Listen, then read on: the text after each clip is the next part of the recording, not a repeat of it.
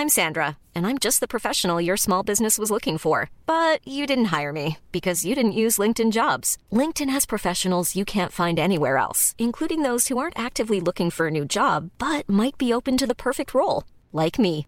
In a given month, over 70% of LinkedIn users don't visit other leading job sites. So if you're not looking on LinkedIn, you'll miss out on great candidates like Sandra. Start hiring professionals like a professional. Post your free job on linkedin.com/people today.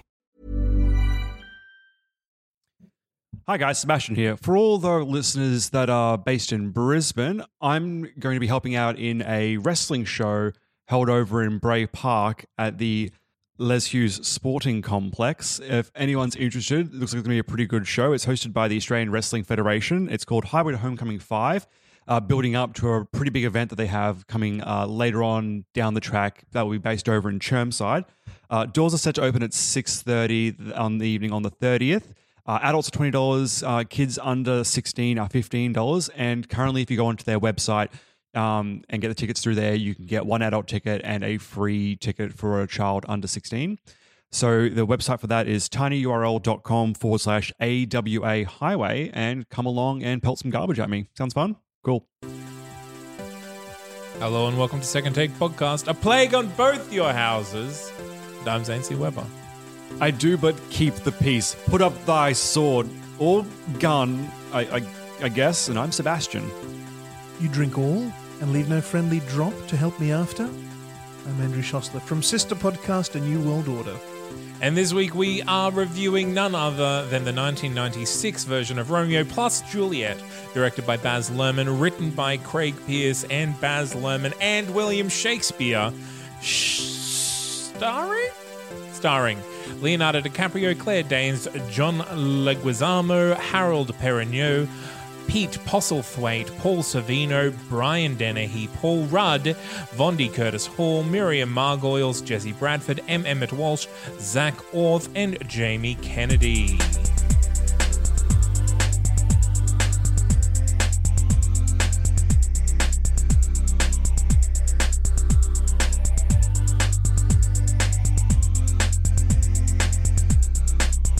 Okay, let's get Shakespearean. Um, I was going to open with some sort of Shakespearean quote, but I got nothing. So, uh, y- hello, all people of Cast Pod. Yep, that's it's it's Pig Latin, right? That's not even Pig Latin. This is nothing. No. Hi, I'm Sebastian. How are you? You really lost it Yeah, this I've week. lost it. You got nothing. Hi, Oh. Andy. Hello. From Sister Podcast, A New World Order. Save, save Seb before he dies. I can't. Shakespeare has killed me also. Hey, you guys want to know where Alex is? Something, oh, yeah. something. Exit pursued by a bear. Boom. Wrong play, but Shakespeare got him good. That was from I, I thought Winter's Tale. So he did make it Yeah, out of the bear? Or is this another bear? This could be the same bear. How does, when does this come out? This comes out before the last chat, actually. So, No, Oh, a prequel. Oh, yeah, no, Oh. I actually will. Yeah. So he's being pursued by a bear. how will he get out of it or into it? We'll find, we will find out on this week's How to Save. All right. So Romeo plus Juliet, the 1996 Shakespeare adaptation by Baz Luhrmann, the second part of Baz Luhrmann's Red Curtain trilogy, and the second part of our review of Baz Luhrmann's Red Curtain trilogy. You're all welcome. I love Baz Luhrmann, and I was prepared to suffer through this because I remember not liking it, but I didn't mind it. Uh, Romeo and Juliet is not my favorite Shakespeare um, and it's not something that I actively enjoy, and I think it's dreadfully overrated. But I really enjoyed, as always, the heightened emotion, the melodrama, and the stylization that Baz Luhrmann brought to it. It is So- over the top. Definitely. but well, I mean, we'll talk about this when we get into the actual like nuts and bolts of the review. I think when it comes to a story that everyone's very familiar with, over the top's not the worst instinct to go with, just to keep it kind of fresh. Well, to even to justify the story, like this is a 21 year old, a 14 year old falling in love, getting married, killing each other's family, running away, commit, pretending to commit suicide, coming back to be with your dead lover, committing suicide, waking up, finding out that your lover's committed suicide and committing suicide. A point of order. waking in up three days. waking up, seeing your significant other about to commit suicide, and just being like, "This is nice. I'm just going to bask in this moment and not say a single word. Let's just let it wash over Mm. you." Mm. Screaming at this movie at the end. Anyway, I mean, this movie, I mean, this story you have to do with heightened emotion because it's all about ridiculous things that happen because of stupid emotion. That's just my interpretation of it, of course. But and does anyone have any production notes other than me? I got two. I got two really unuseful ones. Good. Well, that's all we give to our audience. So Um, I normally do just one, but I I thought of one and I thought it was pretty good. So okay. By Um, all means. Firstly, um, I actually did put in Romeo plus Juliet into my calculator, and it just comes up with syntax error. So I think that's worth noting. Um, and this uh, I've is got a very good calculator. Apparently you just not. haven't defined the variables That's of the problem. R O M E O and the rest. um, um, and um, not many people know this, but this is actually uh, based off the works by uh, William Shakespeare. So yeah, Hmm. that's all my trivia. Based off or completely completely scripted by? Oh, sorry. Um, this is a for a forgery. No, this is, uh, replicated off the works. It's, Um, uh, some guy named William Shakespeare had something to do with the it's an with this film. adaptation, and it's not strict to the script. There are little bits changed here and there. Also, it's not four hours long. I True, couldn't yeah. I couldn't tell the difference between the script of, of this film and the genuine Romeo and Juliet. No, because it is all just kind sounds of detail stuff. it all sounds the same to me, and I get so lost in the language of any Shakespeare. I I struggle to enjoy any performance done authentically. Unless they're screaming. when they, I found when they were screaming, it all just kind of washed over me on a good No, way. I was I was like, oh, really, let it's real. The screaming acting really got on my nerves. Well, sorry, specifically uh, Mercutio. Mercutio was great, Yeah, but when whenever Leonardo started screaming, I'm like, oh, But when he wasn't screaming though, I felt like he was just like, well, "Guys, give me one line in Shakespeare. I have, I've got nothing. I'm blanking it again." I feel like he was just like, "Hello, it is I, Leonardo, the Ninja Turtle. This is how we Shakespeare." When he was screaming, he was like, "Oh, emotion. We're going to see that in a few years." okay. Well, we we should talk about that later. Before, Yes. But any production notes, Andy? Uh, DiCaprio was Baz Luhrmann's first choice. Yes. In fact, to drum up some money from the backers, uh, DiCaprio flew himself out to Australia to audition in person, even though he'd already been cast. Yeah. Well, it was to do like uh on spec video Yeah, for yeah, yeah. backers to say like this is who we've got and this is what we'll be doing. So please give us. Money. You should throw money because this is the guy who did the face in the Iron Mask, and he's Man just a Iron kid. Mask, yeah. Yeah. But he did have a name at this point. really, It was Yeah. Leonardo. Sorry, oh. Alex is not here. I have to make up the. Now, before before Titanic, I had never heard of him. Really? Yeah, Yeah, I never saw. Is it What's Eating Gilbert Grape? Was that the movie? never saw that. that well, I, I I hadn't seen it. Then. Neither did I. Yeah. So he started acting in a TV series called Romper Room and Friends in 1979 when he was five years old. Was he Romper Room? No, he was called Child. Nailed then the new Lassie series, then The Outsiders, then Santa Barbara, then Roseanne, then Parenthood. Oh, was he the, t- the TV series? in Roseanne? My, Uh, he was uh, one of Darlene's classmates. okay. Yeah. Uh, Poison Ivy, Critters 3, Growing Pains, the TV series. Like, he's been working like He's done a lot of things, since 1990. But I yeah. but I didn't really know him as Leo as as himself Yeah, um, until well, his until- big break for me was the Basketball Diaries. right. which is kind of like New York street urchin sort of lots of dick jokes and and but like Right. dra- dick, dick jokes and drama you know that kind of Yeah. sweaty New York youth comedy um it wasn't even comedy drama but yeah and then on to Romeo and Juliet the Man in the Iron Mask actually happened after Oh, did it really? Romeo and Juliet I yeah. thought he did that in his teens. no Hmm. so Romeo and Juliet was 96 and then Titanic was 97 Iron Mask was 98 right. Yeah. Yeah, so he'd done even less than I knew. Ugh, That's then he Typical went lazy on to, then he went on to like the beach and gangs of New York and catch Yeah, of If You course, Can, yeah. and then he started getting on that real star wagon. Yeah. all those films I know. Any more trivia? The chief hairstylist was kidnapped What? and ransomed. During the production? Yeah, ransomed for three hundred dollars. 300? Three hundred dollars. Is this in Which Australia? Baz Luhrmann, but yeah, oh. Oh no, no, this one wasn't filmed in Australia, was it? No, I don't believe so. Just the just the auditions happened in Australia. no, no, no. He was looking for Australian money, so Leo flew over here so that he could make a tape for Australian backers, Ah, okay. Yeah. Producers, basically. Three hundred dollars. Three hundred dollars, which could- they got. I could kidnap Baz someone's Luhrmann paid- cat and get He, more for coughed- that. he, he he got suckered in instead of just getting a new hairstylist. so you wouldn't have paid the three hundred? Is that what you're saying? I, I crunched the numbers. I've seen the value of a human life. Two fifty. so, uh, Neil Patrick Harris actually was considered Ah. for Romeo. I would have considered him from Mercutio.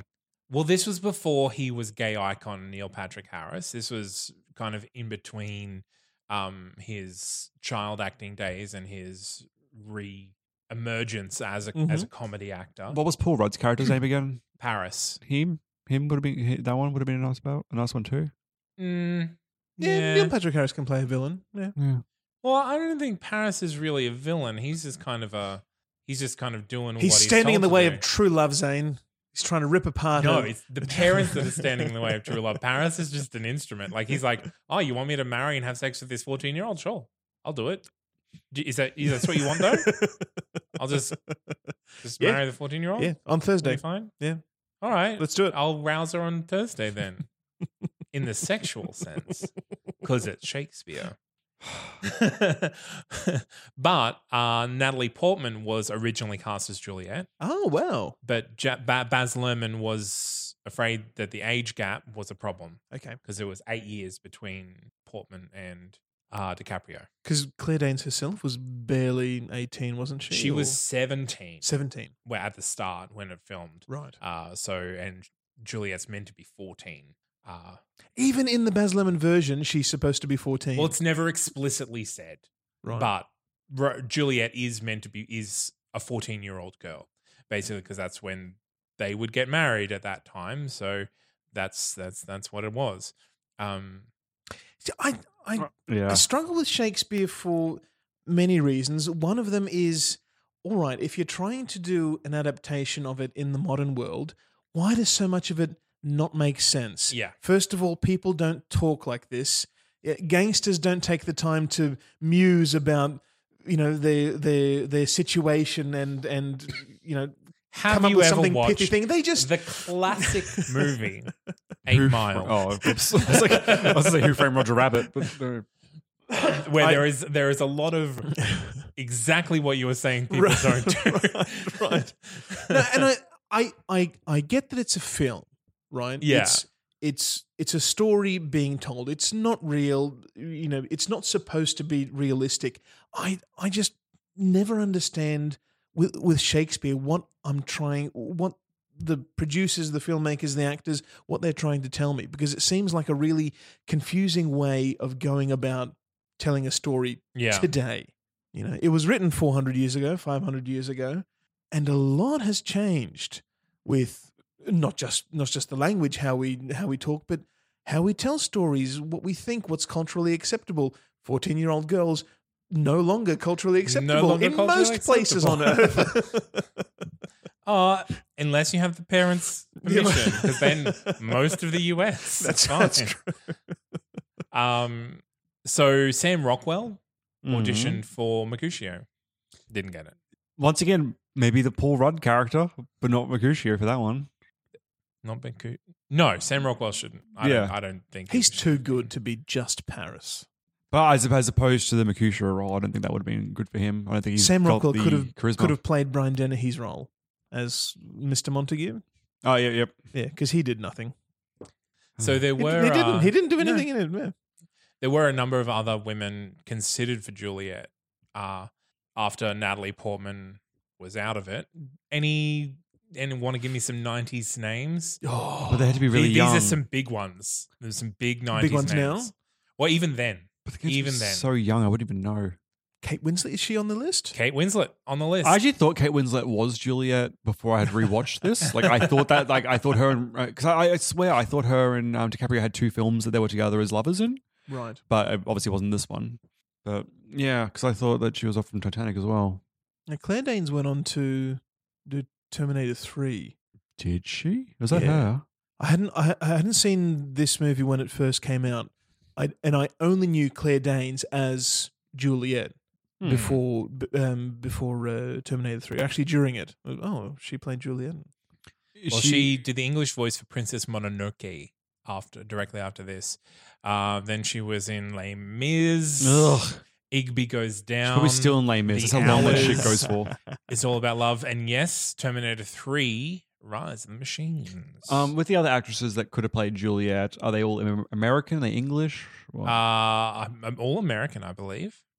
I have no Rachel idea. Rachel McAdams probably would have been too young at that point, wouldn't and she? relatively unknown as well. I think. Did she have an early career? Like a Claire Danes career? wasn't that well known, was she? I mean, how, how well known can you be at seventeen? Also, it is a Baz Luhrmann film, so it really doesn't matter. Yeah. Yeah. Sarah Michelle Gellar. Oh, really? I've heard of her. Uh, Jennifer Love Hewitt of course. was also. Was she that young? Ag- again, she's not that young. She Mm. would have been young at this point because it was 20 years ago. Yeah. But I mean, Natalie Portman was considered, and she was, She should have been like Mid mid to late twenties. 20s. Yeah. uh, and then Christina Ricci also. Oh, of course. I think she would have been an interesting Yeah. choice, but I have a soft spot for Christina Ricci. Okay. I like her work. Yeah. So a lot of what the style of the thing he incorporated other Shakespearean stuff in. So like the guns that they were wielding were named sword, rapier, dagger, etc., etc. There is a very kind of annoyingly specific entry in in IMDb about what kind of guns they were using Uh-huh. and what they were called instead. Ugh, whatever. Oh, but we can get more into it during the thing. But like when Andrew said about like the choice of using the Shakespeare Shakespearean language as opposed to modern English, Yeah. like I think from memory the word gun is actually used in the film, like Yeah, because guns were but also around. is the word drug like it's it's a lot of Mm. uh there's a lot of little tweaks like that but pistols existed during the time that this was written originally. not not No, they did. Th- yes looked- they yeah. did but not in not that you would fight with them you might duel with them Yeah, well- but not fight with but they're having a street fight Yeah. you wouldn't carry a gun with you to fight on But the just uh, that that guns existed. Gun is actually said in the film, but then Sort But they call them not in the same way that Yeah. Yeah. we know them today. You, there weren't any bullets. No, no. But I'm saying, but they, the word no, gun for, is for you in to, the film. For you to load a gun, it was quite an elaborate. yeah, you really had to want to kill them. Yeah, yeah. But it just like in the scene, the word gun is said, but in every other scene, they refer to their weapons as swords. It was just like, uh, it was pick it, one. it was kind of pretentious, as most of Baz Luhrmann stuff. I'm not and a Shakespeare particularly stuff. fan. Well, yeah, it was pretentious, but I did like um, as a as a stylization how they played with their guns as if they were swords. That was that Yeah. was kind of a nice little thing. That, oh, okay, they're doing that. But then there's Yeah. also stuff. Uh, there's like Rosencrantzes. There's, there's like a storefront. Oh yeah, Uh, when they go to have the duel with Anne Mercutio dies. Uh, Spoilers. all right, this is literally hundreds of years old. Yeah, but I don't know. But you, And you didn't mention it. Just mandated to study in, in high school. didn't you watch the film in preparation? Not me. I mean, I mean for our listeners. Uh, but then, like, also in the Montague uh, corporate poster, there's retailed to prosperity, posterity, which is from Richard III. There's a whole bunch of like Shakespearean Right. hints that he's pulled from other places. And this is one of the things I was talking about with Strictly Ballroom is how he kind of pulls from other things to put into a text. And again, we get the recurring Coke sign, but it's Right. not Coke. It's it's the Spanish. oh, you've just terrified me that some director is going to try and do a joint Shakespeare universe franchise now.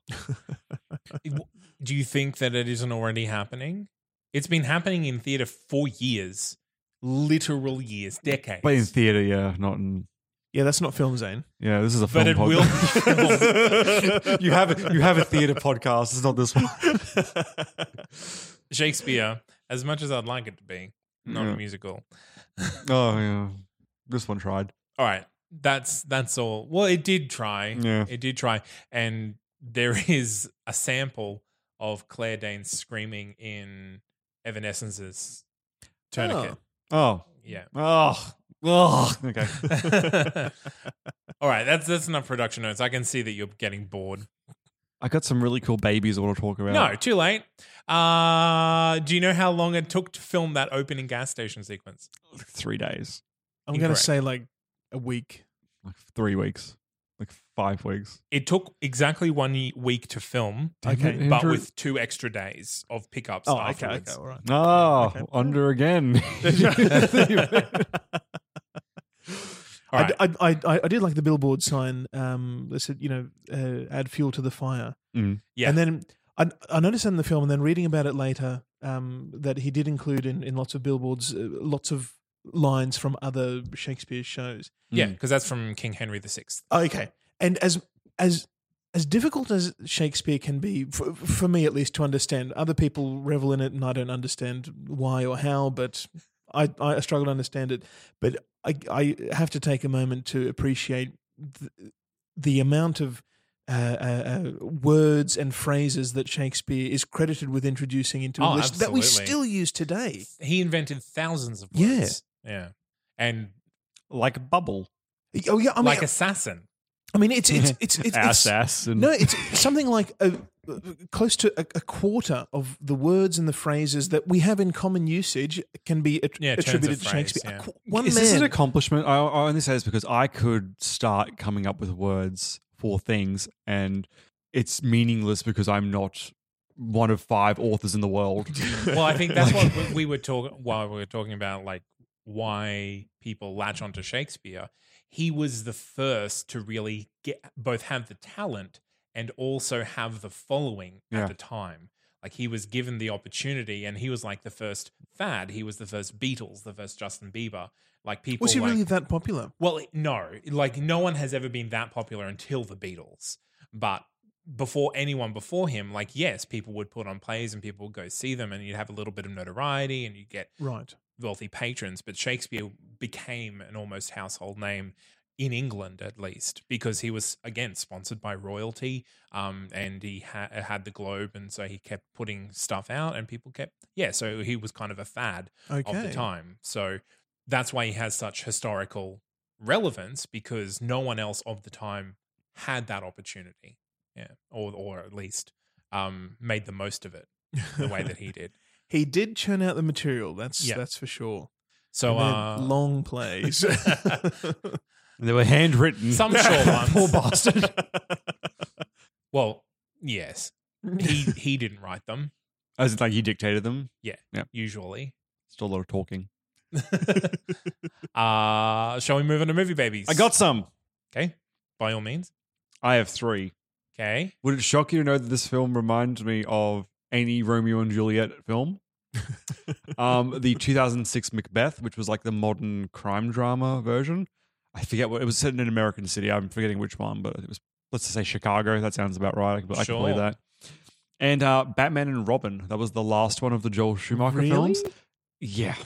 The the the flair, the color, all the shining Oh, okay, shit. in- the way, like that the way sense, Baz Luhrmann and Schumacher have very similar visual styles Yeah. for me. Um, more so, we'll talk about this next week when we do Moulin Rouge, but it's also quite evident here. But it wasn't evident during Strictly Ballroom. Strictly Ballroom felt more like a. Well, I think Alex nailed it last time when he said it was like best in show. Like it had a very grounded, almost documentary style without the cutaways. Right. I think that really Yeah. speaks to the budget. Yes. Yeah. Whereas this film is next next week's more colorful, but it's we're on the Schumacher path here. See, I would say that this one is probably as glitzy, just in a more realistic style. Like it doesn't have all the magical realism that you find in a Moulin Rouge, or even in uh, Strictly Ballroom. It's definitely it's, but it's definitely as stylized. it's like, uh, very with- bright, very colorful. and he yeah. really makes again like i mentioned in strictly ballroom the use of pop pop culture images so the use of billboards as scenery and color Yeah. as well as neon signs etc etc yeah so uh, do you have movie babies not not like traditional movie babies. I really struggled to think of anything that wasn't some variation of, Romeo and Juliet? previous Romeo and Juliet, because it's a story that's been told and Well, retold. that's why I did three because I feel like I cheated. But uh, in in driving over here, I couldn't get the thought out of my mind of how much it reminded me of Braveheart. Um, in that you know, it's a, it's a, Oh, it's, yeah, it's I a secret see that, relationship, and while he they don't commit suicide um, for one another, um, William Wallace remains, um, you know, committed to to his his his wife, his genuine love. Yeah. and they really did fall in love. It wasn't just some lustful thing over three days.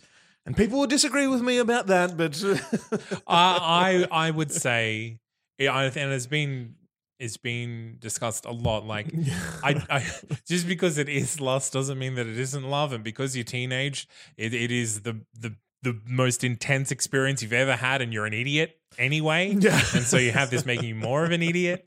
But yeah, but it, it, it reminded me of Braveheart in that in that in that sense. It was violent as well. yeah. I shouldn't admit this on the show, but I've actually never seen Braveheart. It's one of those ones that just Why I would just you not never- admit that on this show? You haven't seen a lot of movies. Yeah, there's just some movies that are like you know cornerstones in you know film history that It's I just good. It's a good. I haven't film. seen because of like the age I am. I wasn't going to watch Braveheart when I was like nine or ten because I just wasn't. Like I was watching you know Yeah. other things Yeah. Like Sesame Street. I, I don't know the Warriors. The Warriors I watched in high school. Uh, my movie babies, uh, Anna Karenina, a kind of classic relationship, big Mhm, melodramatic sort of story, crossed with The Birdcage, Aha, Robin yes, Williams yes, and yes. Uh, Nathan Lane, because that's definitely kind of the setting in that kind of, I guess they're in Miami uh, or Venice Beach, but so it's kind of the same area, but also the very big and glitzy and uh, colorful. Hmm. So tweet nopsies. Death by Snoo Snoo. Aww. Gross. Proof that at least two working directors in the late 1990s, plus I think this film film was like 2001. This movie came out 2001, 2002. 96. Moulin Rouge came out 2001, 2002. Correct. Good. Well, I can correct. Let's retake that one, guys. Don't worry, we'll edit it in. No. Uh, proof that at least two directors in the uh, 1990s really hated the idea of Leonardo DiCaprio living through a film. Um, yep, let's I'm going with that. I had to edit out half of it because it didn't make sense. So done. I'm As done. always, the real villain is the Postal Service. it, re- he made no attempt whatsoever to flag him down. He, he, he knocked on Yep. the door and, like- and he was walking away, but he just behind the trailer, he was Yeah. hitting hitting nails with a bat or something. And then when he's driving away, he's looking at him drive. He's holding the. Th- he's very obviously holding a very important message, Yeah. and he's not flagging anybody down. He's just looking at DiCaprio drive away. yep. Sure is. No effort, no effort at all to get that urgent message. Oh, good. All right. So, good or bad? What are we talking about? I think like our ranking of the movie. Was the movie good or was it bad? Uh, let's start with the good. I think. I, I really like Leonardo DiCaprio in this, and I think it is. I think it's because of the comparison to Claire Danes because I Okay. really, she was really kind of plastic for me. She really kind of played the Barbie doll, and granted, Juliet isn't given a lot to do. I was I was just about to say, can she can she be interesting at all? I mean, I've seen Juliet played compellingly before. Okay. Um, and I honestly think it's just an age thing uh, because this is the first time she's ever done Shakespeare, uh, Claire Danes, and on it, it, it was it was DiCaprio's choice. He pushed for Dan for Danes Okay. because she was the only one who actually looked him in the eyes during the audition. I mean, that's while yes, you do want that. I don't think that that's the sole thing that you cast on. Like someone with a little bit of Shakespearean experience, because it is difficult to get meaning across in this language, especially for a modern audience who may not have any exposure to Shakespeare before this, or at least the actual speech of Shakespeare. The box office would would say that uh, they loved it. Yeah. Oh, well, I think the box office loved the visuals and maybe the song aspect of the film. I don't think it's the language. The soundtrack in Australia went platinum five times that year. Wow. which I'm not going to say means Baz Luhrmann was cheating by not having any original music. but no, I'm going to say that he cheated. Cheating that he didn't have any original music. It's a soundtrack. No, no, but he based Well, his entire. no mu- a lot of music, a lot of movies doesn't have any original. I know, but when it's when it's based so heavily off the music, it's like Guardians of the Galaxy. No one's gonna be like, "Oh my god, the brilliant sound design!" Like, yeah, it's it's lovely. You've set a good scene with your music, but you did no work to do this. You You came up with a fun playlist. It's not kidding? a. s- No, I'm not kidding. It's lazy. I don't. I, I- it's he's good. re- it works. He's I'm rearranged like every song in there. Oh, and like come on. personally, like he writes that into the into the script. That's his trademark. I feel like it's just lazy. I don't like. I won't say it's bad. I enjoy it, but I, I just don't feel like a lot of good work was put in behind it. Like I can enjoy something that's cheap and nasty. We all like donuts, guys, but they're mass produced in hundreds of thousands of quant- in quantity, but they're delicious, and that's fine. This is just uh, lazy but enjoyable. What happens if your talent is taking something that is already fine and established and Shakespeare? popular and electrifying it to to make it really super special? It's like taking a donut, No, I'm with you. right? Yep.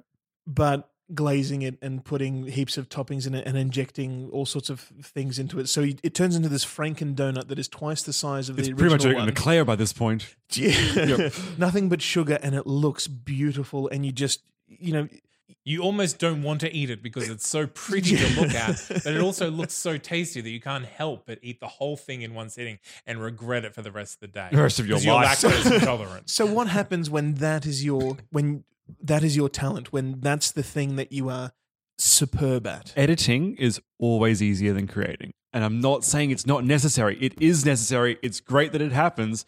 I'm just saying let's not you know So you roll out the red carpet for this guy because he did something that was necessary but very easy. Do you? It's not very easy. I'm sorry. I'm gonna, I'm going to argue with you because are you saying that about the entire Marvel universe? Because they're just editing the comics into movies.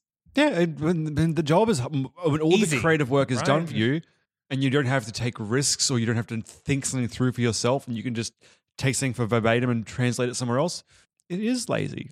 It can be entertaining. Like, I'm not saying this film's not entertaining because of it. I'm just saying let's not act like this guy's an auteur. Like he's, it's great. Good job, mate. You you worked out how to put a fun song in a scene. Good on you. Like I it's it is what it is, guys. I could understand you arguing that it's unoriginal. And I wouldn't agree with you completely about that because even even editors bring something original to um, to something they're creating, even even if all they're doing is you know cutting something short or extending something and Yep. playing some music over. it. They, they're taking all these bits to make something that is better than all of those bits are individually. That's not lazy. That takes an incredible amount of work to to achieve that. Uh, It's what they're doing is great. I'm just saying if all this work didn't go on before it, And why didn't you bring this go. up during our Edgar Wright series? Because this is exactly what he does. with putting in other people's music Yeah. to a beat, Yeah, he had like one song in each movie, Zane. one song. One song that was done like to the like beat in time with the rest of the Yeah, movie. why didn't you bring that up? Like, why didn't you have an original? because he score? did one song like at the beginning of like the world's end where there's like that little bit of a music video when he's all getting ready Have you seen Baby Driver? no i haven't seen it yet Because it's the whole movie. well, I'll, when i The watch that whole movie. i haven't seen it zane And even the protagonist is about sampling real life sounds and putting it into maybe i'll hate it i haven't seen it yet Good. Well, I when we talk about it, I hope that you bring it up that you hate it because this, I, I think, it is harder to synthesize twenty different artists' work into one cohesive piece of art than to get a composer to watch your movie and compose the score. for the director maybe for the composer i think that's also a hard job someone's putting in the hard job it just it just we're just, we're just shifting who does the work here Okay, yeah, and Baz is doing the work of two people. Then is that what we're arguing? Oh no! I'm not we're talking about.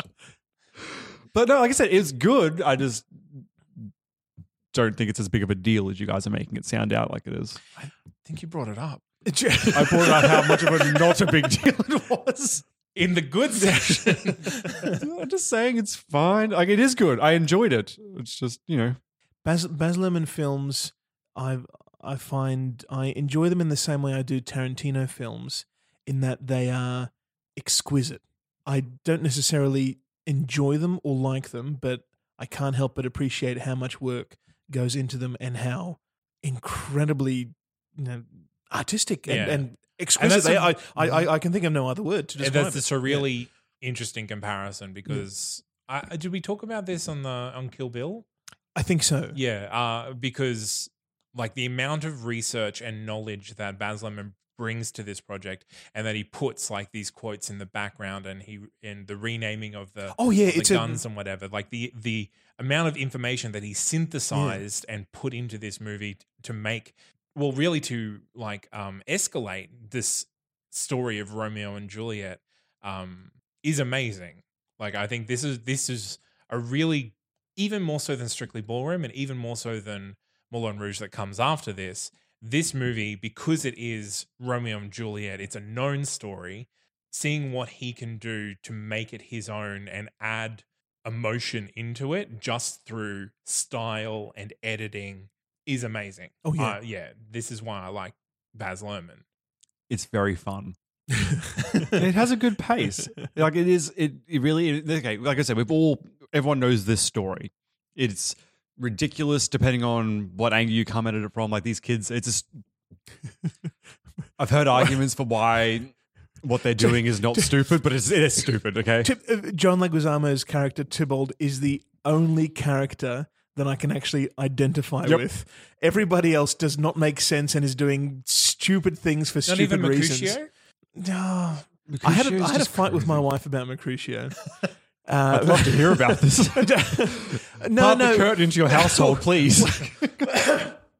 Well, when he when he dies, um, uh, she's incredibly moved by it and and and hurt that that this wonderful character, and I'm kind of like, eh, he was hanging out with gangsters. What did he think was going to happen? Well, You're he not was- wrong. You're he was- wrong. He was literally their drug dealer. yeah, But uh, but I think like he more than anyone is very aware of the ridiculousness of what's happening around him. Like he has this distance from both families to say like there's no real reason that you're still fighting. It's just pride now, and then he suffers for it and dies. Like I'm not particularly moved by his. It was a beautiful scene, and and him Yeah. trying to you know be, be brave and cover it up. No, I'm fine, guys, but you know, really, I've suffered a mortal wound. I get, I get that. I, I Yeah. appreciate that. You know, the character is trying to be that strong. I, I just didn't didn't sympathize with it. I okay, I don't sympathize with anyone in films. I'm like a sociopath, but I, from this aspect of this was a really fun character that now we're losing extra moments of. That part of me was like, well, I'm here. I knew where it was going and everything, but you know, we're losing a real fun element of this film. But the rest of the film is not going to really be fun for me after this point, regardless. So it kind of his death is well, it is exactly the tonal shift that this this take of the film needed because Mercutio wasn't a fun role in the original piece either. He's just Oh no, he always was. He was always this level of always fun, though? Kind of the the comic relief. yeah. Like he he's making fun of Romeo for falling in love and saying, "Well, look, other women have vaginas too. He come and have some fun." He gets them into the party, Yep. and uh, to start with. But I mean, the way that he's presented in this film, where he's kind of like a, he's a jester. yeah, he he. it- But- classically, he has been. Yeah. like he he does play that role. Well, it's a good little. His death is a good little signifier. All right, fun's over now. Time for the kids to kill themselves. Like, oh, And But- again, I don't know whether to put that. I'm going to put that down to Shakespeare. That is the tone is, yeah. that is like it starts out yes, yes, yes, and then Mercutio dies, and everything goes to hell. But Luhrmann has taken that and put it into the actual style of the film. Like it's glamorizing this this gangster life where they meet at a gas station and they shoot out. There's helicopters with the chief of police screaming through a megaphone at them, and then the gas station explodes, and then they go to this bigger than life party and they're all dressed up as angels and knights and kings and queens and then there's really opulent life and then it goes straight to desert after it Yep. and like i think that sort of that's what i'm talking about like Luhrmann's ability to take and heighten what is already in the text actually, when you mentioned the party scene, I do want to pay a big compliment to. I guess it could be Luhrmann or maybe his director of photography, whoever it was. Um, the the first sort of meeting of Romeo and Juliet through the fish tank. through the fish tank really well shot. Like I really enjoyed that just from a Yeah. pure like how pretty is this moment. Um and that's I mean the party scene was the party scene, but like I really enjoyed that little bit just there. So there are some nice little visual flares he throws in alongside the music, but I mean that's what this film is. This is eye candy. but also also the jesus um over miami there's all that was all cgi but It Mm. was a great. Yeah, the actual the actual statue is like Two feet tall or Yeah, yeah, tiny, tiny. but then you get the the blue neon crosses that are everywhere. Just kind of yeah. it is beautiful, and that's why I would it. And and while it is a film, I wouldn't judge it as a film. It is living art, you know, Mm. moving moving art. Uh like I wanted to talk about Mercutio. Mercutio's performance was great. Yeah, Um, everybody was pretty Perrineau. good. Well, yeah, the only performance that really let me down was Claire Danes. See, I thought her and Romeo were both kind of wooden. Yeah. Like, Yep. I mean, I, I Leo. From I mean, given my mood, maybe he's a bit better here, maybe he's a bit worse here. But like, I thought they were both kind of bland. Leo, I think Leo looked good compared to Claire Danes, but I think that was, I think having them be the least interesting things to look at on the screen was a Mm. choice because it, Ooh. I think Luhrmann's version of Romeo and Juliet is less about Romeo and Juliet. It's more about the the kind of pressure that is pushing them into this situation. The families, especially especially Juliet's mother, who's obviously sleeping with Tybalt, and then the father who is trying to marry her off to the governor's son. Like I think that is what it is more about. So I think it's it it was a stylistic choice to have them to tone it down and not make it dramatic between them uh more because everyone else is just like so big and over the top all the time and when it gets to them they're like they're having like a real love moment in these three days that they know each other it's ridiculous but uh teenagers what are you gonna do kill them all right Yep. Oh, can we go talk about the bad now? we can talk about that I know the story is the story. Everything is. It's going to be what it is. I get that. I'm not going to. I know I am going to wage a little bit of war with uh, William, but I'll get there in a bit. The i mean i'm not gonna fight i'm not gonna fight you because i think the world will do it for me Yeah. But this part is this is a choice that I dislike, and it was Baz's fault. And it was uh, the the very end when um, Romeo thinks Juliet's dead, goes take the poison. She's waking up. She's awake. She's staring at him with this vial of poison in his hand, and it is very slowly, in such a well paced moment, heading towards his mouth. And she is like fully awake at this point. Like she's no longer doing that thing, which is like over blinking and just coming to us up. And it's just like the, the there's just this stupid crossover moment. And uh, it, my only guess is, is it possible because he wanted us to think that maybe she would speak up and he would have like an ending change to this because everyone knows the story. Is it just to be like, It's- it is "Um, possible i also think that comes down to editing um, yeah. Well, in in the logic of the of the story, Juliet at this point, you know, thinks that uh, Romeo has received the priest letter, that he knows exactly what's going on, that And she's he's come to take her and away. he's come to take her away because that's what he was supposed to do. So he's there. I don't know. They're they're young and they take drugs and drink or whatever. So Oh, maybe why on earth would she think? Why on earth would her first reaction? he was be- crying.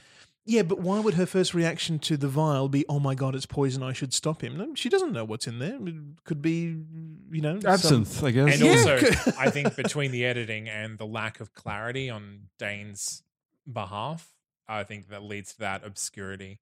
Hmm. Yeah. I thought it worked actually. But it worked in a way that I was screaming. Yeah, Um, I can see what you're meaning. Like that Yeah. moment dragged on maybe one or two seconds too long to, for me to be comfortable with what I knew the story was going to be. not as bad as the fake out Deadpool death at the end of Deadpool 2. Not, not, as, not as prolonged as that, but still, yeah. it's just like you are fully aware, you're fully cognizant, and you just even just say, did you even have to say stop? It was just like good morning, anything. Like she just woke up. she could have sneezed any noise just so he'd look because he's they're fucking Yeah, 30 centimeters from each other. and Just- it- you just need to look down for half a second. that's right. and And that's the real tragedy of Romeo and Juliet. He didn't some pay people- enough attention to it. so, some, yeah, he didn't go far enough. some people do define tragedy as um, knowing what an outcome, a a negative outcome is, and knowing that there's no way that you could stop it, even though you see it coming. And if you're following that definition, yeah, big tragedy. but in any any other case, it's just like, oh, just like have like a sniffle, like anything. It was just so perfectly quiet while she stares the at whole, him do this. The whole situation was an overreaction. Like the only way she can think to get out of this marriage is to fake her own death. Yep. Oh, you know what? That's the only way that she can get out I of it. I feel like she's been going to my school of D and D characters because I'm like, oh, I've been caught. Time to fake my own death and start again in a new town. Like, like- so maybe, oh, actually, if I was saying, we'll put this into context. Uh, my D and D character is sh- obviously on a Shakespearean level. That's what I'm trying to say. Everything's exaggerated. Stuff doesn't always make sense. I make up words all the time, and faking my own death is the best option out of something. I don't think you faked your own death. Not in this campaign, but in other campaigns I have. and it's coming. It's you know it's coming. So yeah, I'm gonna take that compliment. Thank you, Sebastian. the language is the is the big problem for me um, Yeah. because I, I struggle to understand it. I I can understand what's what's going on, you know, in the In big picture, yeah. but it's all the all the details, all the little things that people say. That I just I find I can't enjoy anything because I'm trying so hard to understand exactly what they're talking about. See, I don't, I don't know whether it's just me or that I may have had more, ex, more like exposure to Right. Shakespeare. But I find the first five minutes of a Shakespeare text, I do have that same trouble. But as soon as I kind of get into it and get into the rhythm of what they're saying, I don't have that trouble anymore. Okay. But like I understand like that that and that is kind of the big question when someone is going to adapt a Shakespeare uh, text is whether or not they're going to do it in Shakespeare's words or whether Yeah. they're going to adapt adapt it to modern. Uh, so My technique when I'm listening is to not. If you, if you read like line by line, like you focus on it, I find that you always fall behind a little bit. I yeah, just try I, and I, I, I can't help but try and Yeah. yeah. I try to like chill out, watch it, but not intently listen to every one because I find like my brain will just piece together this Okay. word, this word, this word, this word. How would they work in a sentence if we were going to you know phrase it like we do now? Okay. And it just kind of happens, and you get the gist. It's like reading poetry. But if you're comfortable with that, then I have to think, all right, if, if the story still makes sense without including every single word, why are you including every single word? Why are you. Because the English language is all about including things that shouldn't be in places. but no, like honestly though, See, I'm, I'm. I'm thinking about this all in the background when I should just be enjoying the story. And I, I can't help myself, and I never enjoy it. but that's why you got to focus on all the pretty visuals and all the all the pop music. Right. Like, it's a pop. It's just popcorn everywhere, right? I, I didn't hate it. Like I I did, uh, don't particularly care for Shakespeare's um, uh, plays at all. I know they're epic stories that have been told and retold for thousands of years, but I, n- I never enjoy the story. But but seeing seeing the film, it is it is art. I, I can appreciate it for that. It is it is a beautiful um, collection of people doing some pretty horrible and questionable things to each other. and that's what movies should be. Yeah, That's what marriage should be, or at least courtship. Anyway. Um. So we are we are doing negatives, right? Yeah, Oh, you know, I don't just- know. I, I got nothing apart from just yeah, that end scene really. I, I, I'm, I'm I just want to stand, sit here and complain about Shakespeare. Like the story's a little bit dumb in areas. I mean, that's just literally what we just did. I know, but like, but what do we say? Like, it's it's just a bit stupid sometimes. It does. Some I know it's meant to be like where exaggerating certain scenes as sort of a oh, it's not not parody, but like we're, we're lampooning the idea of teenage love in a way. Like not. You know, lampooning is probably the wrong word too, but insensitive there. But the yeah. idea. So what you're, I get what you're trying to say. I think uh, a better way to say it would be that Shakespeare really distilled this story, which is a common story throughout all of history, all of human history, of boy and girl falling in love and having to fight to be together.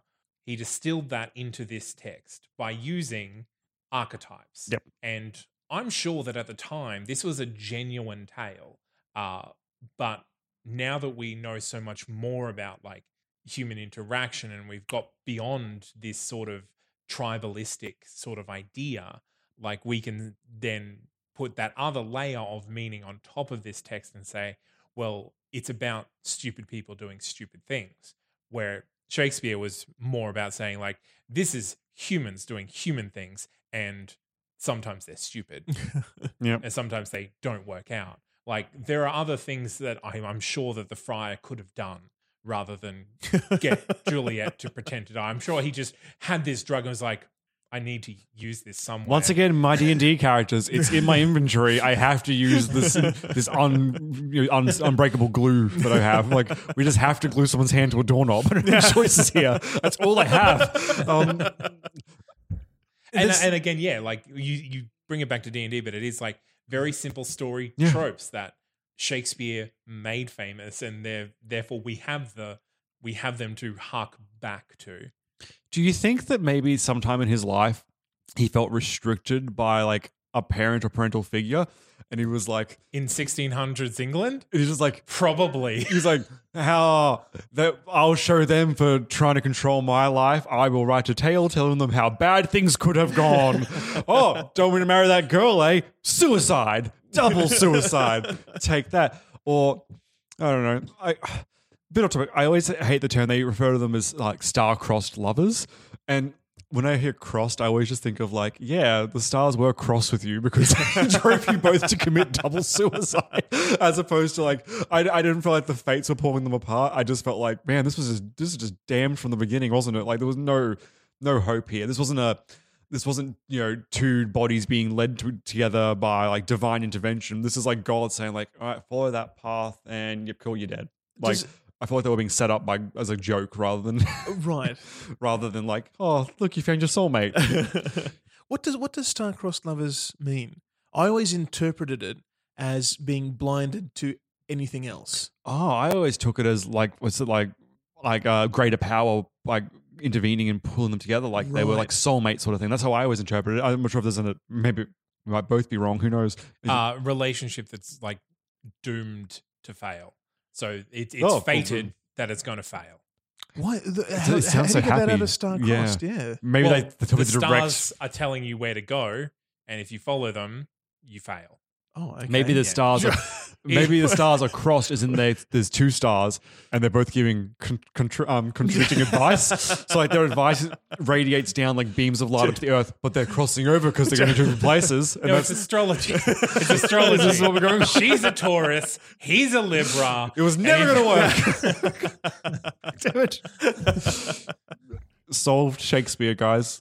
If there's ever like a, a Shakespeare code, like Dan Brown novel, we got this. we, we googled what star-crossed lovers mean. You see, uh, Professor Langdon and uh, Langdon. What his name is? Tom Cro- Tom Langdon, Hanks. Langdon, yeah. yeah. good. We've worked it out.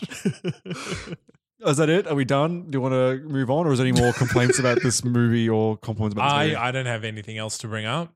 Andrew? It was beautiful. Yeah, it was. All right. What did you think, Seb? I actually liked it. I was really annoyed with last week's movie. Um, when we did Strictly Ballroom, I just thought it was pretty dull and not very engaging. Whereas now he's got a bit of a budget behind him, and he can be fun. Like I, I did bring him back to like you know Joel Schumacher in the '90s, which most people would think is a diss. I think it's Joel, Joel Schumacher, like especially when he did like all the crazy shit he did with Batman, was not what I wanted at the time, but it- it's it's fun in its own right if you accept it for what it's going to be. And same with this film. Like this is a really boring story given that it's been told so many times. The Not that- story is shit. yeah. And shit by where it goes as a narrative and by times we've seen this exact Yep. narrative. Yep. But him playing around with what he could do. I can't change the story, but I can flare up the visuals. I can put some fun music into it. I can just focus on all these enjoyable elements around this dull story and make it work. And he does. So this is probably my, if I had to sit through any version of Romeo and Juliet, it's probably going to be this Yeah. one. Like Yeah. I, I've never, I'm not a fan of the story regardless. So at least this one was entertaining in the way they did it. So yeah, uh, I can recommend that one. Andrew? Yeah, definitely. If you're well on on the reasons why you would want to watch this, um, yeah, as as an intro to uh, Shakespeare, maybe there are better versions that that are more true to the original uh, uh, script. Um, but as far as this one is concerned, yeah, it's as a as a film visually, um, it is it is absolutely gorgeous. Uh, and if you can detach yourself from the story and enjoy a film for the uh, the, the cinematography and all the and all the efforts that go into making it look good, this is definitely one to one to see. Absolutely. Zane?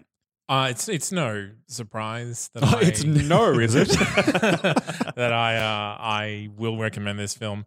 Watching it again, I've actually upgraded it from like my least favorite Baz Luhrmann to Not my least favorite Baz Luhrmann. Oh. Was this Um, including Australia or just being in the Red Curtain trilogy? Uh no, including Australia. Okay. I don't hate on Australia as much as other people do. Um but like I remember watching this. It's been a long time since I've watched it and it's always been like this is the one that you kind of have to take a step back and enjoy from afar rather than mm. actually getting involved. But watching it like especially the first two acts are really engaging. They're super high energy. The editing, the cinematography, the color, the performances are really really distracting. Like, the, like, like they they never let you think back to yourself. Oh, okay, no, this is just Romeo and Juliet. I know where this is going. They they pull you into the movie, and I think that is a real achievement. And uh, the music is great. The editing and just the camera tricks. This is really, I think, where Baz Luhrmann found his real voice. Like Right. with a budget, being able to uh, really kind of find what works and what didn't without having to go with just kind of like, we have one day to get all this dancing done. Let's get it done. Um, so, yeah, this is a definite recommend from me. And I'm going to do a C. That's a bad instinct. Why? Because the two mains and the only entertaining character do not make it out of this film. I'm doing a sequel. Okay. Every, ev- everybody's dead though. Everyone that matters is dead, except for Yeah. Mercutio, who is now alive and half robot. Okay. This is. oh, do you remember? I was not expecting s- sequel. Well, that's why I put the best character back. I'm completely thrown. um, all right. Uh, the war between the families rages on, and they're now technocrats with you know, Okay. Terminator style lasers and things like that. Oh, then I'm going to change Mercutio from half robot to half fairy. oh, that feels insensitive. I, I just wanted to do magic rather than technology. Um, he's now a centaur. Done. All right. So this is taking place in the afterlife. No, the future. the, the afterlife where of the future um yeah so the while they made peace on earth uh, there are a lot of uh, Capulets and Montagues who have passed on who were not so forgiving. Um, and while Romeo and Juliet have disavowed them, they the war continues. And uh, Mercutio plays somewhat of a uh, a trickster in this one. So he's actually playing the two sides off against each other. Is he still a centaur? Yeah, he got his wish of being half horse. That's what he wanted. That's what he wanted. And so he now has magic because he's best friends with Queen Mab, who also lives here. A uh, plague on both your houses. Also, so- I want to be a horse when I die. Yeah. Well, no. So she, she turns someone into a donkey in a Midsummer's Night's Dream, and this is going to be the start of a Shakespearean expanded this is universe. part of the trilogy of horse people. You you did this, Sam. Now you've made this, and this is a thing. And of course, we'll have to include the Transformers in this because when Transformers die, they get conscripted into the Capulet and Montague armies. Nice. Uh, I'm not. I'm going to say that the Capulets. Uh, Here we go. Capulets are going to be the the Oh. Autobots. Good. No. Can I? Can I? Can I argue for the other way around? Sure. Okay.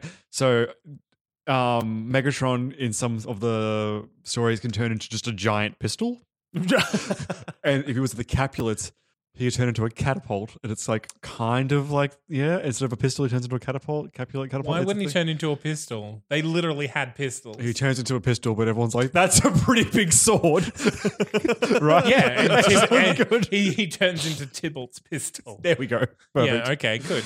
Uh, wait, was Tybalt Tybalt was a Montague? No, he was for the Capulets. John Leguizamo. Ah, okay, Yeah. then yeah, we will switch it around so that Tybalt and Megatron can be on the same side. I'm okay with this, but as long as they only refer to No, no, him as that a would make the Capulets, a- yeah, the Autobots, yeah, is it all fine? We're great, and so that that's that gets Midsummer's Night's Dream kind of teasing that out. She can turn people into equine-like creatures. Uh, yeah. So Titania, uh, and, good, good. and that and yeah, so we'll have like a trilogy of Transformer Magic Wars in the afterlife and the end. You were saying I was going to get the hate mail for all the Shakespeare bashing, but you did this. Let's just That's fine. I'm not. Oh, I'm happy this with is this. this is the least offensive thing that's ever happened to any Shakespeare. Oh, good. There are some truly offensive Shakespeare reinterpretations out there. I'm actually really curious because you got the um the and then they fucked that uh the slash fiction yeah. Well, just fan fiction. fan fiction. Yeah. Is there any um is there much Shakespearean stuff in that pile? Uh, I'm just curious. I don't think we have done. We have been on a bit of a theatre bent lately, so I wouldn't be surprised if it shows up eventually. I mean, to be fair, Shakespeare has a lot of relationships that shouldn't happen within their own fiction to begin with. So yeah, n- not not a lot of canon stuff though. yeah. Hmm. Well, Hmm. good luck with that. Though Titania does kind of want to have sex with a donkey at some point. Classic. Before we go, Andrew, where are you from? I am from Sister Podcast, A New World Order, where Seb, Zane, and I all lead fictional nations. And who's winning currently? Well, Seb, actually. Yeah. He has the most points at the moment. Because I didn't spend mine. No, Because I'm, you didn't attack either. of us. Yep. I'm, I'm, I'm regretting my attack already. It was. It was funny. It was because I retaliated. I kn- no, I, it's all fun and games until it's no, a it was- war. Yeah, it was because I was kind of friendlily kind of pushing you and leaving you with an option that was downgraded version of Hmm. uh, of, of the one you wanted to take. But no, you instead uh, retaliated full force against me and took away my only good option, and I didn't like that very much. Zane Australia doesn't appreciate being told what to do. Well, I Zane said Australians are as stubborn as I am. I would like to suggest a, a, a ceasefire. Nope. of- No, you're. You know what? Yeah, let, let's, let's ceasefire between us, and we'll just focus on Seb. I like that. Good. You guys are going to run out of a lot of weapons very soon. It's going to be fine. I can take it. Or I can't take it. We're currently in the show. Um, we're having we, every week we deal with different political issues that arise through this um, simulation that we're running. And currently, the added benefit is our nations are all being visited by a series of time travelers. Incorrect. Currently, zombie apocalypse, but we will get onto the Oh. time travelers in a couple of weeks. Sorry, the time travelers came to me a couple of weeks early and informed me of what was coming up. so, whoops, different timeline. It's really confusing. You're a time traveler, so now we have to attack you. yep, that's fair. This is where it starts. Mm. now we know the source. And Alex will probably be back in like two weeks. I don't know. Maybe. You'll He find out. out the, away from that bear. yeah, yeah. You'll find out a conclusion to the bear story arc of Alex's uh, time off uh, later on this week during our Had to Save, right? Uh, probably next week. Next week. Oh, time travel is very difficult. All right. Okay, thank you for listening, everyone. So, if you want to get in contact with us, there are a number of ways to do it. You can go to our website, which is secondtakepodcast.com. Or you can email us because we have one of those things. We are second take podcast at gmail.com. and always I've got Facebook, you know, Facebook slash second take. Is that right? Sure. Yeah. Yeah, sure, that one. Or second take podcast. You you find it. Yeah. And Twitter at Second Take TNC. Or uh, we we have an Instagram, funnily enough. Sometimes we post video. No, well, actually, We have no videos. No videos of yet. pictures, though, that are There wa- funny. There was a quite a smart tweed jacket on there the other day. oh, yes. Yeah, uh, I got bored. really? Also, um, if you guys want to support the show, we also have a link to our Patreon. It's patreon.com forward slash second take. Um, this is a, a, a big variety of ways that you guys can give to us. It starts as little as $1 per month, which is 12 bucks a year. And it's- it's pretty, pretty low and pretty simple. But we've also got sort of a group goal going at the moment there. So once we hit our first target, which is collectively uh, $50 a month, we're going to release uh, all of our reviews of the Monty Python film series. and then yes. the idea is ongoing from there. For every little milestone we hit, we're going to do extra series for everyone. So sort of a So please go on and sponsor us so that we can review the Monty Pythons because I can't watch them until then. it's true. We're not allowed to watch any yeah. movies unless we're reviewing them.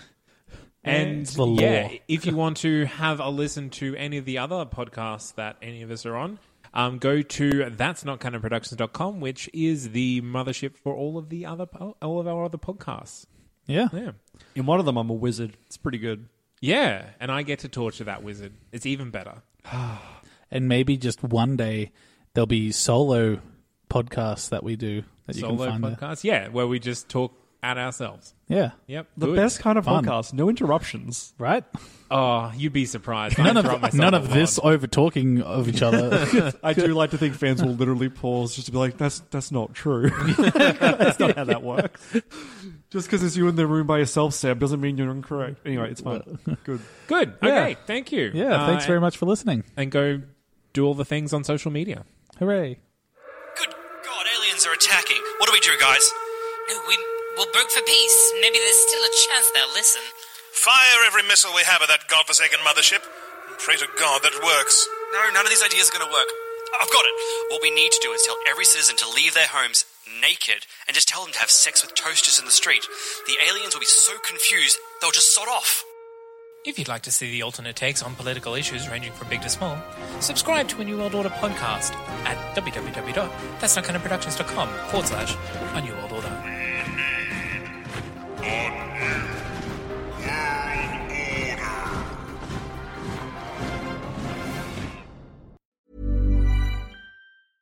Planning for your next trip? Elevate your travel style with Quince. Quince has all the jet setting essentials you'll want for your next getaway, like European linen, premium luggage options, buttery soft Italian leather bags, and so much more. And is all priced at 50 to 80% less than similar brands. Plus, Quince only works with factories that use safe and ethical manufacturing practices. Pack your bags with high-quality essentials you'll be wearing for vacations to come with Quince. Go to quince.com slash pack for free shipping and 365-day returns.